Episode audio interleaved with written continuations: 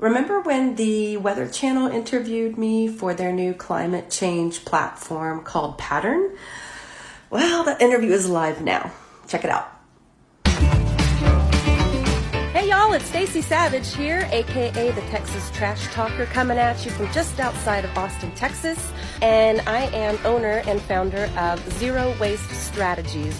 I work with businesses and local governments, institutions to help them reduce waste for increased revenue. We're literally in up to our elbows for five hours digging through trash. People throw away things all the time for so many different reasons.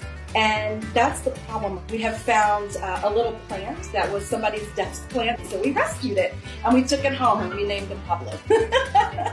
a lot of times there's no accessibility to the recycling programs. And if there is accessibility, a lot of times it's just not convenient.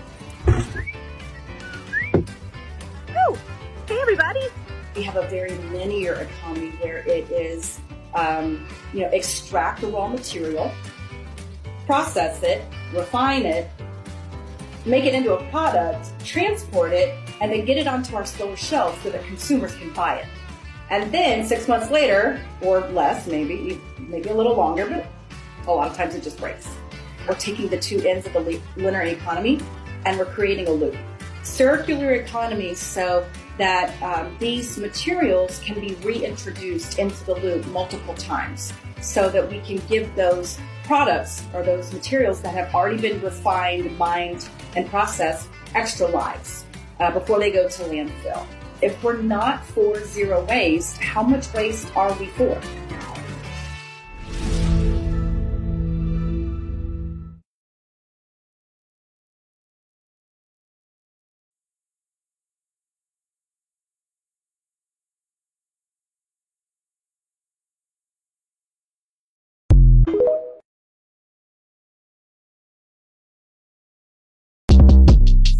Short Cast Club